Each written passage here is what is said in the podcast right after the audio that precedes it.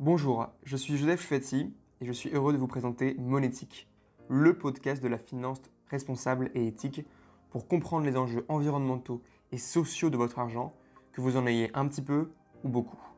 Car oui, dès le moindre euro sur votre compte bancaire, votre argent a de l'impact. Ce podcast se veut ludique et sans filtre. À chaque épisode, vous pourrez retrouver un expert du domaine de la finance verte et de nombreux conseils pour mieux orienter votre argent. Abonnez-vous. Avant de commencer ce podcast, je voudrais rapidement vous parler de Goodvest. Goodvest est une solution d'épargne responsable et transparente qui vous permet facilement d'investir dans un avenir meilleur pour vous et pour le monde. Elle se veut éthique, simple et accessible à toutes et à tous.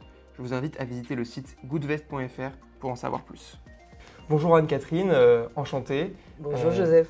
Euh, merci d'avoir accepté l'invitation pour euh, ce podcast monétique. Est-ce que je peux commencer par te demander de te présenter ton parcours? Oui, alors je m'appelle Anne-Catherine Husson-Traoré, je suis la directrice de Novetic.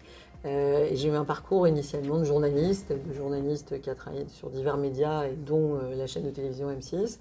Et puis dans les années 2000, j'ai eu euh, envie de faire autre chose que la télévision qui menaçait de devenir un peu dédiée à la télé-réalité ou autre joyeuseté qui ne m'intéressait pas du tout. Donc j'ai eu la chance de rencontrer le, fondateur de Novetic, qui était un projet qui a été lancé en 2001 et qui consistait en gros à faire connaître les fonds euh, qu'on appelait à l'époque ISR pour investissement socialement responsable. Et euh, pour parler de ce type d'offre financière qui était euh, certes avec des critères financiers, mais aussi avec des dimensions environnementales, sociales et de gouvernance, il avait besoin d'un journaliste qui puisse expliquer de façon la plus pédagogique possible, ce qui est normalement le cas des journalistes, ce que c'est que cette ISR, comment ça marche, quel type de produit, etc. Donc c'est comme ça qu'en 2001, Novetic est arrivé. J'y suis. euh, donc on, a beaucoup beaucoup changé ce que fait Novetic euh, puisqu'on s'est adapté aux, évolutions du marché. Mais en revanche, on, a notre ADN en quelque sorte, c'est d'être à la fois un web, euh, enfin, un média digital, un web média, novetic.fr, et puis un centre de recherche dédié à la finance durable et dans qui est devenu quand même aujourd'hui quelque chose de plus complexe que ça n'était il y a 20 ans. Très clair, donc ça a commencé par un média novétique et aujourd'hui vous avez un peu diversifié vos activités. Alors aujourd'hui, on a euh, effectivement, euh, on a toujours essayé, puisqu'on a un statut euh, semi-public, hein, puisqu'on est subventionné par la Caisse des dépôts pour être un média et faire de la recherche, et par ailleurs, on doit développer des activités qui ont un modèle économique classique, dont de la formation, qui a été lancée il y a trois ans, parce que on sait que dans ce domaine-là, tout ce qui est conseiller financier, tout le monde financier d'une certaine façon, est encore il y a un petit nombre de gens qui comprennent bien tous ces sujets de finances durables, mais euh, aujourd'hui, on a besoin pour que ça puisse se développer à l'échelle, que tout le monde ait vraiment une bonne connaissance. Donc la, formation est importante. Et puis on est auditeur d'un label qui s'appelle le label Greenfin, qui est attribué à des produits financiers euh, environnementaux qui ont des qualités environnementales attestées par ce label. Euh, et puis on a diverses activités aussi on s'adresse plutôt aux investisseurs institutionnels pour les aider, euh, les accom- enfin, leur, leur faire comprendre un peu tous les, les nouvelles réglementations euh, et euh, les nouveaux attendus en fait finalement de, de ce que peut être la gestion financière. Très clair. Et donc le, le label Greenfin qui a été créé par le ministère euh, de- des Solidarités et de, et de l'écologie? Oui, si on, si on revient, enfin historiquement, il faut penser qu'il y a 20 ans, on part d'un tout petit marché de quelques dizaines de millions d'euros et d'une trentaine de fonds. Aujourd'hui, on est à près de 800 fonds et on est euh, plutôt autour de 400 milliards d'euros. Vous voyez bien l'évolution. Alors, j'allais dire que pour la France, parce que évidemment, ce n'est pas un mouvement français, c'est beaucoup plus large que ça. Euh, le sujet, c'est que ce développement s'est fait finalement dans une anarchie certaine, puisque euh, personne et aucun régulateur n'a défini ce que c'était vraiment que l'intégration de critères environnementaux, sociaux et de gouvernance dans la gestion financière. Et donc, chaque maison a fait sa propre définition, sa propre méthodologie, sa propre règle. Ce qui, dans un premier temps, a été une formidable source d'innovation, dans un deuxième temps, évidemment une formidable source de confusion, puisqu'il est très très difficile aujourd'hui, ce qui peut être un attendu d'un épargnant, de comparer les produits de différentes maisons, parce qu'il n'y a pas vraiment de point de comparaison. Donc du coup, la façon dont Novetic a accompagné ces évolutions de marché, donc pendant longtemps on a quantifié déjà les évolutions sur le marché, on l'a vu grossir, grossir, se complexifier suffisamment pour qu'aujourd'hui on décide de se centrer exclusivement sur les fonds, sur les produits financiers qu'on analyse dans leurs caractéristiques durables.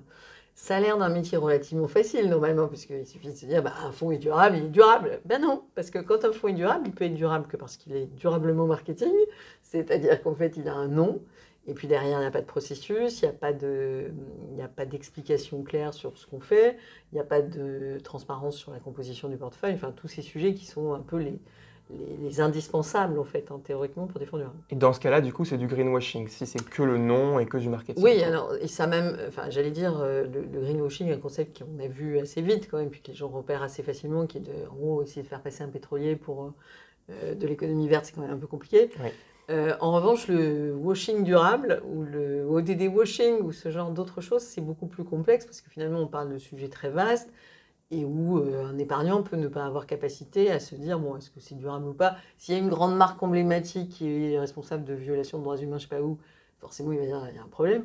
Mais sinon, dans l'absolu, il ne sait pas très bien ce que ça veut dire d'être un champion de la durabilité, par exemple. Donc on a vraiment un sujet aujourd'hui qui a commencé, et c'est vraiment intéressant comme période, parce que finalement, la, grande étape, c'est la crise financière de 2008, euh, qui a été une crise financière, c'est un peu l'inverse de la crise actuelle, c'est on a une vraie crise économique qui finira sans doute par être aussi une crise financière, mais pour l'instant non. Et en attendant, en 2008, on avait une crise financière qui a fini par euh, avoir des conséquences économiques importantes. Mais l'idée, c'était surtout, on a découvert euh, des euh, stratégies financières extrêmement complexes, le fait que, par exemple, avec les subprimes américains, on avait monté tout un système qui consistait à dire à des gens qui, qui n'avaient pas les moyens d'acheter leur maison, qu'on allait faire comme si et forcément, à un moment donné, il manque un peu d'argent puisque ces gens n'ont pas l'argent nécessaire pour le faire, etc. Et donc petit à petit, on s'était dit, finalement, pour, euh, comment dire, pas pour attaquer, mais pour en tout cas euh, restaurer la maison finance et le faire sur des bases solides, euh, quoi de mieux que l'investissement durable? Quoi de mieux que de se dire, oui, bien sûr qu'il faut faire la gestion financière, regarder les données financières, etc. Mais que si on ne regarde que ces données financières-là, on n'a qu'une toute petite partie de l'information sur une entreprise. Un EBITDA ne vous dit pas grand-chose sur euh, son capital humain, ne vous dit pas grand-chose sur son portefeuille produit, ne vous dit rien du tout sur ses clients. Et donc là-dessus, euh, il y a eu petit à petit depuis 10 ans l'idée que l'analyse ESG, donc qui vous dit, qui vous donne des informations sur toutes ces dimensions, il fallait absolument la mixer avec l'analyse financière. Pour en venir au label, la logique c'était de se dire, bon, euh, tout ça est très bien, il y a des gens qui font des choses formidables, mais finalement, et on a bien vu qu'en termes d'attractivité, c'est tout à fait intéressant. En revanche, qu'est-ce qu'on a comme élément pour différencier une maison et des produits qui font ça très sérieusement, qui ont énormément d'analyse derrière, qui vraiment, quand ils communiquent une note ESG pour telle ou telle entreprise, ça veut dire qu'ils ont, euh, savent vraiment de quoi ils parlent. Et puis ceux qui se sont dit, tiens, celui-là, il est plutôt sympa, j'ai vu une communication sympathique. Au premier regard, c'est pas forcément évident. D'où l'intérêt des labels. Alors, première étape, donc nous, on a lancé les nôtres en 2010 avec l'idée qu'on euh, proposait au marché d'avoir un standard minimum de transparence et petit à petit d'impact aussi sur le portefeuille. Puisque si vous faites de l'analyse ESG sans euh, que ça change finalement la composition d'un portefeuille qui n'a aucun critère de cette nature, vous avez un problème, alors déjà dans l'absolu, parce qu'on ne voit pas très bien l'intérêt d'investir sur de l'analyse si en fait vous ne l'utilisez pas, et même pour votre client, parce que finalement, vous lui faites payer en général des frais de gestion, donc il faut quand même qu'il puisse voir qu'il y a une différence. Donc il y, a vraiment eu toute une époque de, compréhension de cette dynamique-là. Et puis petit à petit, en fait, le, point de bascule, c'est vraiment 2015.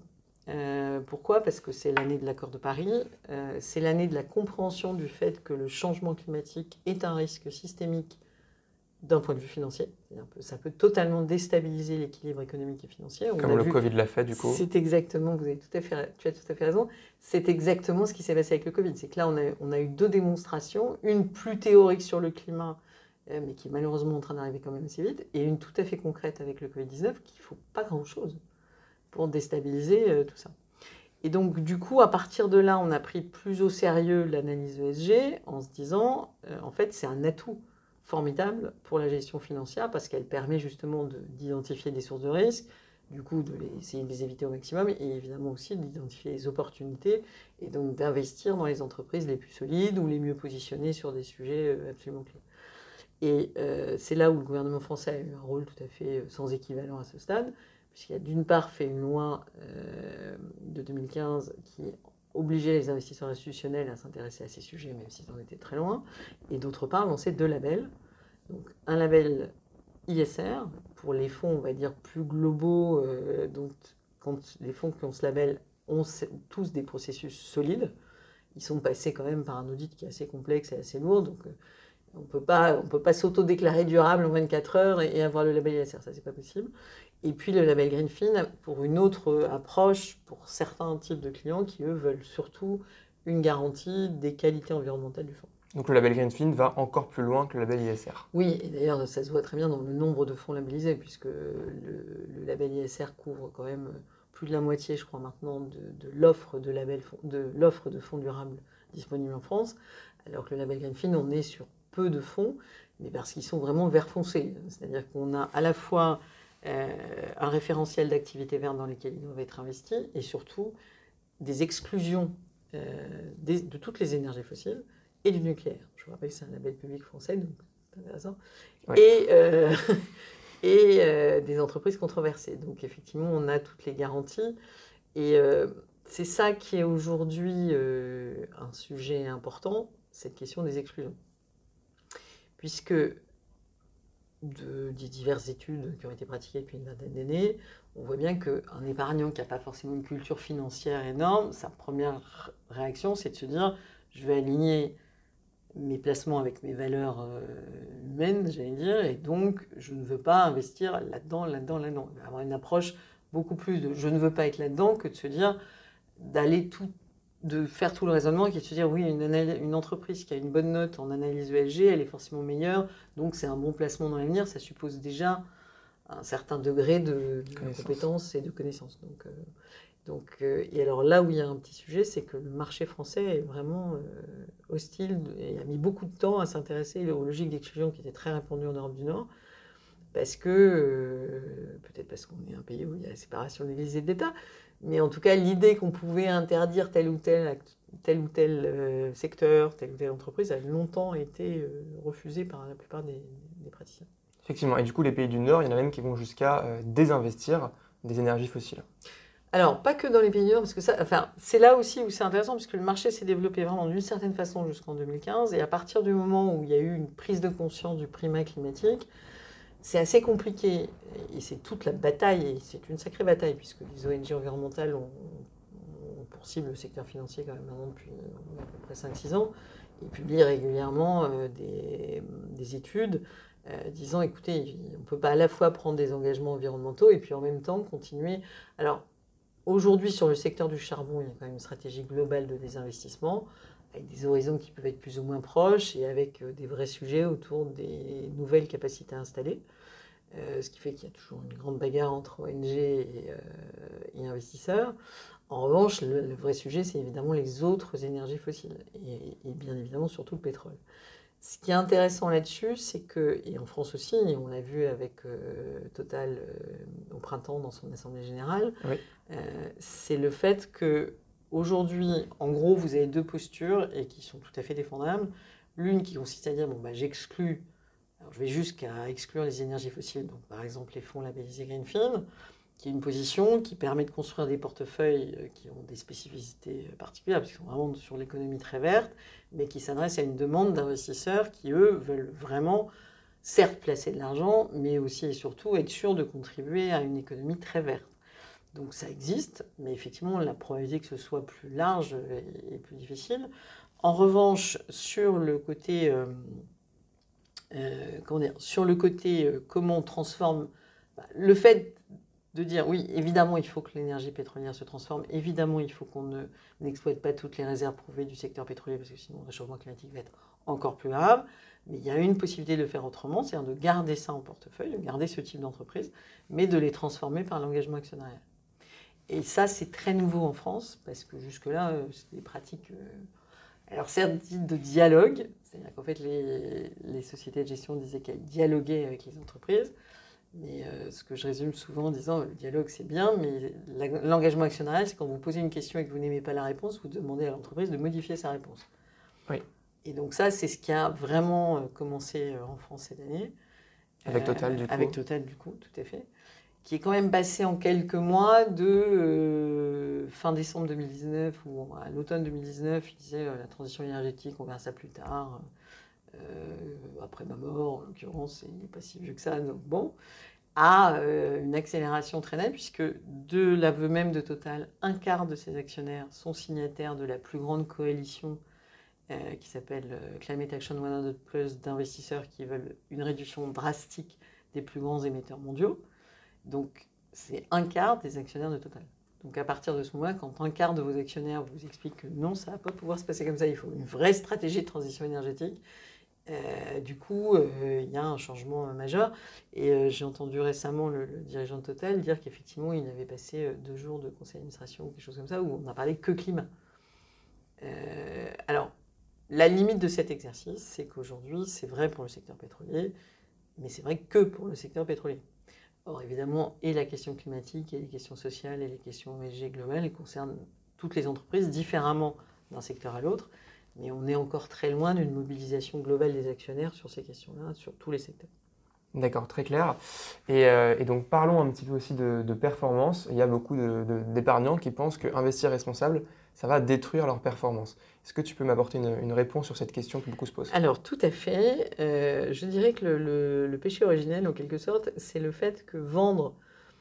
Euh, on, a fait, on, a échangé avec, euh, avec, pas mal de professionnels autour de, qui avaient fait des clients mystères.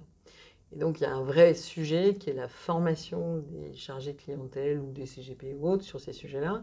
Parce que souvent, l'image, c'est attendez, oula, c'est pour faire le bien, ils confondent d'ailleurs, je l'ai constaté souvent, philanthropie, où là, effectivement, on n'est pas censé gagner de l'argent, puisqu'on est censé donner de l'argent euh, au, nom du, pas, de la lutte contre la pauvreté, ou de la santé, ou de je ne sais quoi. Mais effectivement, on n'est pas dans une démarche financière. Et souvent, il y a une assimilation euh, de euh, toute l'offre de produits dits durables, ISR, verts, thématiques, sociales, etc., à ce, genre d'approche. Or, pas du tout. C'est très clairement des fonds, des produits financiers gérés avec des des objectifs financiers de performance tout à fait euh, classiques, mais qui finalement ont un plus. Et en gros, et c'est ça les légendes urbaines, c'est-à-dire que euh, c'est Mercer à un moment qui avait publié une méta-étude. Je pense qu'il y a, on est dans un bureau relativement grand, on peut remplir la pièce avec le nombre d'études consacrées à la surperformance de l'ESG. C'est-à-dire qu'au pire du pire du pire, c'est la même performance financière. Mais la plupart du temps, il y a un facteur de surperformance, surtout si on l'observe sur des périodes un peu plus longues. Et pourquoi? Parce que, à la surprise générale, les entreprises les mieux notées sur le plan ESG sont effectivement les plus solides, celles qui ont les stratégies les plus euh, pertinentes parce que ça veut dire qu'elles ont réfléchi, euh, qu'elles ont en plus elles vont suffisamment bien. L'exemple le plus euh, frappant, c'est L'Oréal, qui est vraiment l'entreprise qui, qui bon, après, impactée par la crise aussi, mais de façon générale, c'est quand même une très belle entreprise qui se développe énormément et qui alors qu'elle était dans cette situation-là, a complètement réfléchi à son business model, l'a remis en cause, a fait une stratégie qu'elle a publiée à l'été 2020 euh, qui s'inscrit dans les limites de la planète, et qui en gros consiste quand même à revoir la, quasi-intégralité de son modèle, à la fois en termes d'approvisionnement, de packaging, parce que quand on s'appelle L'Oréal, la question effectivement du recyclage il y a beaucoup de plastique, voilà, il y a beaucoup de plastique, il y a beaucoup de choses jetables, alors que là il s'agit de recharge, c'est une euh, transformation radicale. Donc que les entreprises qui, ont lu, enfin, qui sont capables de faire ça, soit des entreprises qui soient très performantes financièrement parlant, j'allais dire, c'est presque une évidence. Donc ça, c'est un premier point. Et ensuite, j'allais dire, dans, à l'inverse, les entreprises qui sont très mal notées parce qu'elles ne prennent même pas la peine de remplir les questionnaires, etc., on peut imaginer qu'elles ne vont pas si bien que ça financièrement. Et c'est vrai que du coup, euh, on a passé beaucoup de temps, beaucoup d'énergie, on a mis beaucoup d'argent finalement pour faire des études qui, de mon point de vue, ne présentent aucun intérêt parce qu'en fait c'était pour tuer une légende urbaine qui par définition est une entreprise euh, hasardeuse. En revanche, on a mis très peu de choses, et ça devient un vrai problème là en ce moment, sur, euh, et nous on appelle ça depuis plus d'une dizaine d'années maintenant, à la mesure de la performance environnementale et sociale du fait d'intégrer ce type de choses. De dire, oui évidemment, vous avez un résultat financier et que... tout le monde, euh, classiquement, place de l'argent pour euh, maintenir son capital et le développer. Ça, il n'y a aucun problème avec ça. Mais en revanche, si vous le faites avec des critères ESG, avec des critères environnementaux et des critères sociaux, vous avez, en général, vous êtes en demande de l'information, de dire, mais finalement, qu'est-ce que j'ai de plus est-ce que j'ai contribué ou non à émettre plus ou moins de CO2 Est-ce que j'ai contribué ou non à créer plus d'emplois à, je sais pas, aider à diminuer l'eau? Enfin, toute une palette de critères sur lesquels il y a, il ce genre de ce qu'on appelle les indicateurs d'impact. Et alors là, on n'a pas du tout développé, ou très peu, euh, cette approche-là, qui est évidemment extrêmement complexe, qui suppose des données d'une autre qualité que celles que fournissent les entreprises aujourd'hui. Et de mon point de vue, c'était là-dessus qu'il fallait mettre l'effort, le temps, l'argent, etc. Alors, il n'est jamais trop tard. Donc, la réglementation européenne euh, vient de rappeler que c'est ça, en fait, l'attendu. Donc, il y a une réglementation qui pourrait être un disrupteur majeur de tout ce monde-là, qui s'appelle la Disclosure, qui va entrer en vigueur au printemps prochain et qui consiste effectivement à demander aux producteurs de, fonds durables d'être en capacité de mesurer l'impact environnemental et social de leur gestion dite durable et de communiquer aussi sur l'impact financier que peut avoir sur le portefeuille des phénomènes environnementaux comme le changement climatique ou la perte de biodiversité. Vous imaginez la révolution. Très clair, donc là ça va encore plus loin que les rapports ESG qui commencent à être mis en place par certaines entreprises. Quoi. Oui, parce qu'en en fait, on a, alors pour, essayer d'être le plus synthétique possible, parce qu'évidemment, euh, il s'est passé énormément de choses en 20 ans, et il y a énormément d'études. En fait, la difficulté aujourd'hui, c'est ce qu'on a en quelque sorte un big data ESG. C'est-à-dire que c'est pas qu'il manque de la donnée, mais par contre, elle n'est pas forcément pertinente, elle n'est pas forcément fiable, et en plus, elle n'est pas sur des périmètres récurrents qui permettent même de comparer une entreprise d'un exercice à l'autre. Donc aujourd'hui, quel que soit euh, l'algorithme de fintech que vous pouvez avoir ou autre, on a une vraie difficulté à pouvoir euh, comparer en fait et rendre des perspectives. Donc on est dans cette phase qui, est en train de... Il y a une vraie phase de rupture entre, euh, on va dire, l'ESG à l'ancienne, développée depuis une vingtaine d'années, où en gros vous avez des entreprises qui publient des, des, données, qui sont traitées par des agences spécialisées avec des méthodologies souvent pas très qui peuvent être très différentes. Euh, c'est vrai qu'avec les méthodologies ESG, vous pouvez avoir euh, une même entreprise qui est notée euh, A d'un côté et C de l'autre, donc ça c'est un, sujet. Et surtout, c'est de la donnée qui, au mieux, date de l'année précédente, et souvent parfois plus.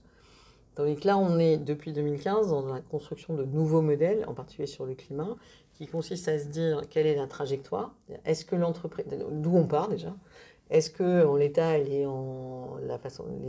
émissions de CO2 qu'elle a sont compatibles ou non avec euh, l'objectif de l'accord de Paris? Et ensuite, sur quelle trajectoire elle est? Parce que peut-être qu'à l'instant T, ça a l'air d'aller, mais que finalement, tout ce qu'elle est en train de développer, tout le portefeuille d'investissement du projet n'est pas du tout compatible avec l'accord de Paris. Et on élargit cette logique à celle des objectifs de développement durable. Donc là, on est dans une phase où finalement la modélisation de la trajectoire, des impacts, etc. Et c'est là où les algorithmes ont de beaux jours devant eux. Euh, il prend le pas sur euh, la notation à l'ancienne, euh, qui était euh, plus large en termes de critères, mais beaucoup moins efficace quand même pour essayer de comprendre où sont les risques. D'accord. Et donc là, à ce sujet, il y a une application qui était lancée par l'ITA.co récemment, qui est sortie, qui s'appelle Rift. je pense que peut-être que tu en as entendu parler. Alors oui, et puis on est leur partenaire média en fait. D'accord, voilà, donc ils, sont, ils ont plein de partenaires, dont Carbone 4, du coup, dont Novetic. Du coup, cette initiative-là, qui se veut un peu être le Yuka de la finance, permet justement de, donner euh, des, informations euh, d'impact sur l'épargne. Alors, ça, c'est un truc compliqué, on en a pas mal discuté avec eux, parce que ce que, en l'état actuel du marché, on peut faire, c'est de dire sur un fonds, il a telle et telle caractéristique, c'est-à-dire, par exemple, il exclut euh, telle ou telle chose, ou euh, il est orienté sur euh, l'environnement de telle et telle façon, euh, ça, on peut le dire de façon assez certaine. Sur la mesure d'impact, aujourd'hui, ça reste compliqué. Il y a des méthodologies, mais là aussi, pour les appliquer à l'échelle d'un fonds, puisque dans les divers travaux d'études qu'on mène, on a regardé un peu comment, par exemple, les grands investisseurs reportent sur leur exposition aux énergies fossiles, aux risques climatiques ou autres. Ça reste encore, on a, on a en fait très peu de données. Donc c'est assez compliqué aujourd'hui. Alors en plus, on parle de fonds investis dans des entreprises. Donc ça, c'est à la limite là sur le, ce sur quoi on a le plus de traçabilité. Mais dans l'appli, il y a aussi des dimensions euh, livrées ou autres. Bon. Ah, c'est encore plus compliqué. Euh, puisqu'on est sur un type d'actifs euh, qui sont, alors du point de vue de la personne, on va dire j'ai mis 1000 euros sur mon, sur mon livret développement durable, qu'est-ce que ça fait au développement durable? C'est complètement légitime. Après, comment on calcule par rapport au fait que ces 1000 euros sont partis en partie à la caisse des dépôts, en partie dans d'autres banques, pour, et qui sont engagés alors là dans des très vastes ensembles euh, sur lesquels, à ce stade, on n'a pas du tout les méthodologies qui permettent de savoir euh, à quoi ça sert. Ça, c'est un vrai sujet.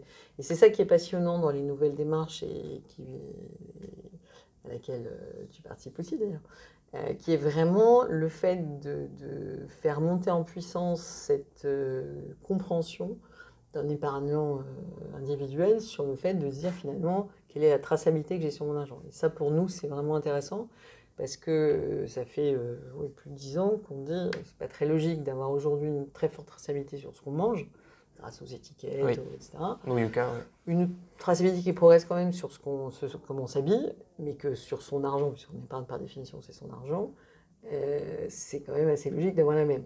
Et là, c'est vrai que ça, c'est une transformation absolument profonde que va probablement réussir la réglementation européenne puisqu'il y a aussi une nouveauté qui est introduite dès l'année prochaine, c'est le fait d'avoir une obligation pour les conseillers financiers de parler ESG avec leurs clients.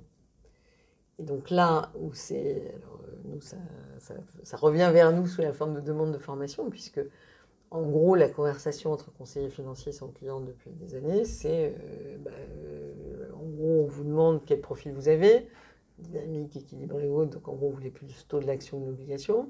Maintenant, l'obligation, c'est un peu ce que vous voulez perdre de l'argent ou pas. Mais, euh, et puis surtout, qu'est-ce que vous voulez faire? Est-ce que vous, bah, si vous êtes jeune, est-ce que vous voulez acheter votre appartement à un moment? Euh, Si vous êtes plus âgé, votre retraite? Si enfin, en gros, vous demande ce que vous voulez en faire, ce, qui détermine l'horizon auquel vous êtes censé pouvoir récupérer cette épargne. Euh, là, c'est pas du tout ça la conversation, c'est à quoi il sert, à quoi il contribue, etc. Donc ça change tout, en fait. Très clair. Et donc ça va devenir obligatoire pour tous les conseillers en investissement financier En fait, à partir de 2021, euh, très honnêtement, je pense que surtout vu la crise, on y verra plus tard. Euh, on verra plus tard vraiment, vraiment l'impact, probablement 2022-2023. Mais par contre, 2021, c'est vraiment l'année du déploiement de tout un dispositif que l'Union européenne a pensé à la suite d'un rapport d'un groupe d'experts dont j'ai eu le grand honneur de faire partie en euh, début 2018 qui était d'avoir une stratégie de finances durables qui n'était pas faire grossir une niche qui n'a cessé de grossir depuis 20 ans, mais qui était vraiment de transformer la finance européenne pour qu'elle devienne durable, j'allais dire, dans toute sa globalité. Donc ça suppose évidemment de travailler sur énormément de, leviers.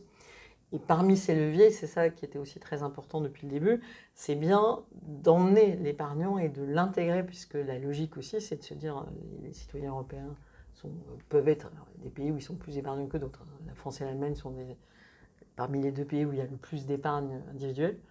Il y a des pays où ils n'en ont quasiment pas.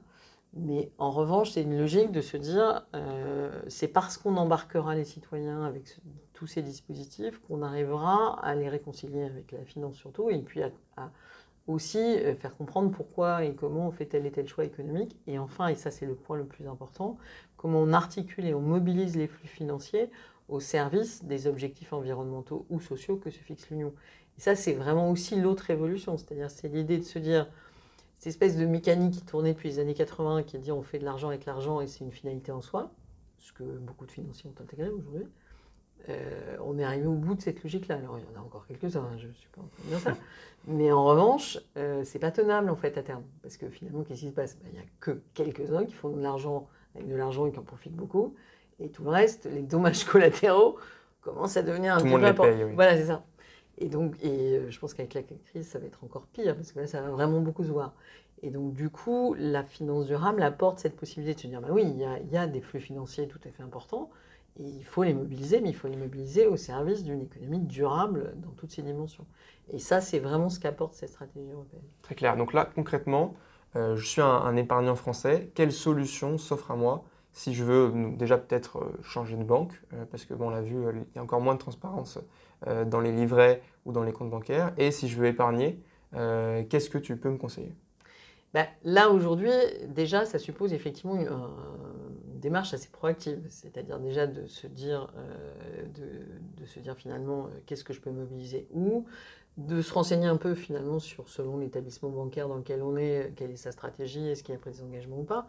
Et puis après, effectivement, pour euh, comprendre, euh, normalement, je te rappelle que sur la, loi PAC prévoit que, par exemple, si tu as de l'assurance vie, on doit t'avoir proposé cette année au moins un fonds labellisé ISR ou Greenfin ou éventuellement un label Finansol pour l'économie sociale et solidaire. Euh, nous n'avons pas encore fait l'étude, mais je ne suis pas bien sûre que ça a été le pas cas encore de le tout cas monde. partout, oui. Mais donc là, déjà, on peut constater, se dire, est-ce que finalement on me l'a proposé? Et puis, euh, j'évoquais les clients mystères. Et euh, dans, dans notre entourage, on a eu pas mal de témoignages de gens qui ont fait la démarche d'aller voir leur banquier. Et là, effectivement, ils sont retrouvés avec des gens qui ne savent pas très bien de quoi on parle. Pas forcément de réponse, quoi. Il n'y a pas forcément de réponse. Bon. Donc, du coup, évidemment, on se tourne vers Internet en général. Donc là, il y a, tu évoquais l'appli, il y a euh, euh, le type de service que, que vous proposez aussi. Il y a- on voit, nous, émerger euh, sous des formes en général effectivement accessibles, donc appli, site Internet, etc., euh, des choses qui permettent de se renseigner. Et c'est vrai que globalement, c'est ça qui va être intéressant aussi dans la construction des profils ESG du client, c'est quelles sont ses attentes. Nous, par exemple, dans notre formation qu'on a pour les conseillers euh, financiers, on donne un peu des profils de, clients potentiels et on a fait des vrais faux produits, parce pas. euh, qui, mais qui existent vraiment sur le marché pour leur dire voilà, pour ce genre de client, il y a plutôt ce type de fonds. Euh, donc, effectivement, aujourd'hui, ça, c'est un vrai travail d'enquête, en fait. Euh, et globalement, euh, par contre, ce qui a changé, parce que il y a 10-15 ans, quand je discutais avec des acteurs financiers de ce type de choses, ils disaient, mais de toute façon, ça n'intéresse pas le client, c'est la finance. Enfin, c'est les performances financières qui s'intéressent. N'importe qui qui a un peu d'assurance vie a reçu des documents qu'il n'a en général pas lus. Vous dire qu'il avait fait mieux que l'indice. Il n'est pas sûr qu'il comprenne ce que ça veut dire d'ailleurs. Oui. Et donc, c'est vrai que c'était assez étonnant de dire si c'est ça qui les intéresse. Donc, chaque fois, je répondais pendant 10 ans, mais attendez, c'est parce que vous ne leur demandez pas, enfin, parce que vous ne mesurez pas. Et là où ça a complètement changé depuis 3-4 ans, c'est que leurs clients leur demandent. Alors, plus, par exemple, en banque privée, c'est très clairement, c'est manifestement le cas, parce qu'ils ont une relation privilégiée, on prend du temps avec eux, etc. Mais euh, il y a une demande très très forte. Et alors, effectivement, du coup, les acteurs financiers sont confrontés à un autre type de problème, qui m'a été résumé une fois par une, euh, une banquière qui m'a dit écoutez, euh, problème, euh, ils veulent financer la protection de la biodiversité, mes clients. Moi, je suis large cap zone euro. Donc, comment je fais le lien entre le fait qu'être large cap zone euro, c'est très bien pour son portefeuille potentiellement ou pas d'ailleurs, mais, euh, mais ça ne sert pas. Enfin, comment coup, ça juste- sert la biodiversité? Juste pour préciser, large cap zone euro, ça concerne donc les grandes entreprises. hein. C'est pour ça qu'on dit large cap, Tout large capitalization. Mais précise juste pour. euh, voilà, et c'est effectivement du jargon, mais justement, ça résume bien la situation. C'est-à-dire, on a quelqu'un qui, avec du bon sens, dit bah, écoutez, moi j'ai, je sais pas, 10 000 euros, je voudrais qu'ils servent à protéger euh, la forêt ou je ne sais quoi, et quelqu'un bon, maintenant on est large cap zone euro. Donc ça veut dire qu'effectivement, on est dans les grandes entreprises côté européenne. Euh, et c'est ça, en fait, qui est une forme de révolution, euh, qui, est extrêmement compliquée pour un monde qui s'est structuré depuis 30 à 40 ans sur euh, une organisation très abstraite, très décorrélée, avec tout un jargon très décorrélé euh, de la réalité. En plus, maintenant, on voit que les marchés financiers sont définitivement décorrélés de la réalité, vu que le monde s'effondre, sauf eux. Oui. Euh, donc là, tout ça, c'est des messages que les gens entendent, et donc il y a un, un rôle sur lequel aujourd'hui les conseillers financiers ont été très peu formés, qui est celui de la pédagogie.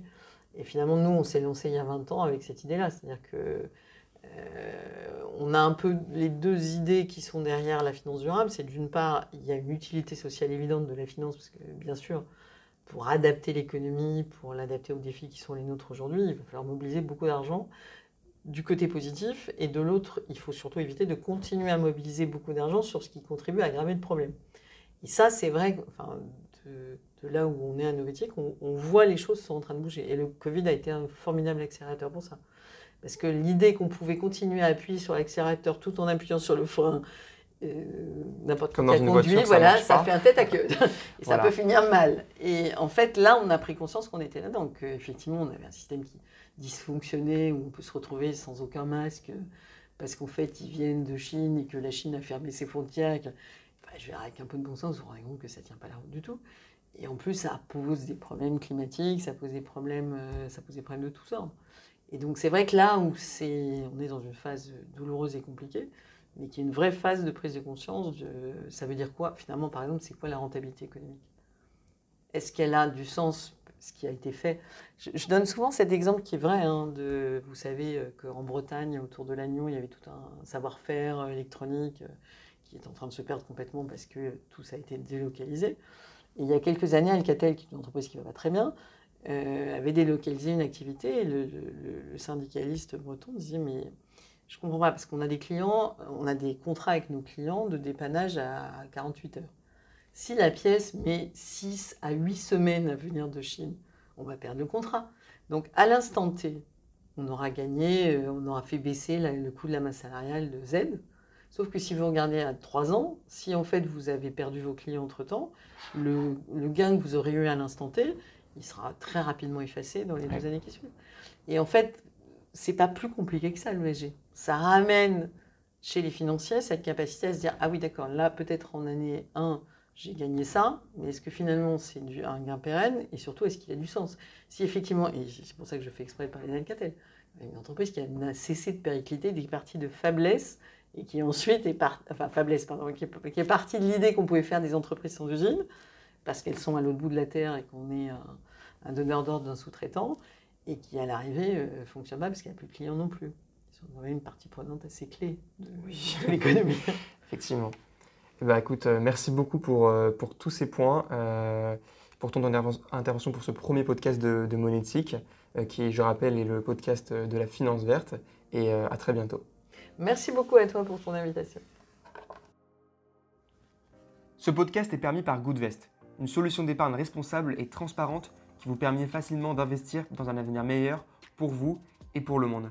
Elle se veut éthique, simple et accessible à toutes et à tous je vous invite à visiter le site goodvest.fr pour en savoir plus. Vous pouvez retrouver nos podcasts sur toutes les plateformes de streaming, Spotify, Apple Podcasts, Deezer et sur goodvest.fr slash monétique. Pour nous soutenir, abonnez-vous, notez le podcast 5 sur 5 avec un commentaire si possible, partagez-le avec vos, amis et ce podcast, je le veux collaboratif. Alors envoyez-moi vos idées de sujets et d'invités à monétique.goodvest.fr. Merci d'avoir écouté Monétique. Si ce podcast vous a plu, abonnez-vous, parlez-en autour de vous, notez-le 5 étoiles si vous écoutez sur un appareil Apple. Nous revenons dans deux semaines avec un nouvel épisode. Si l'épargne responsable vous intéresse, n'hésitez pas à visiter le site goodvest.fr ainsi que son blog. A bientôt sur Monétique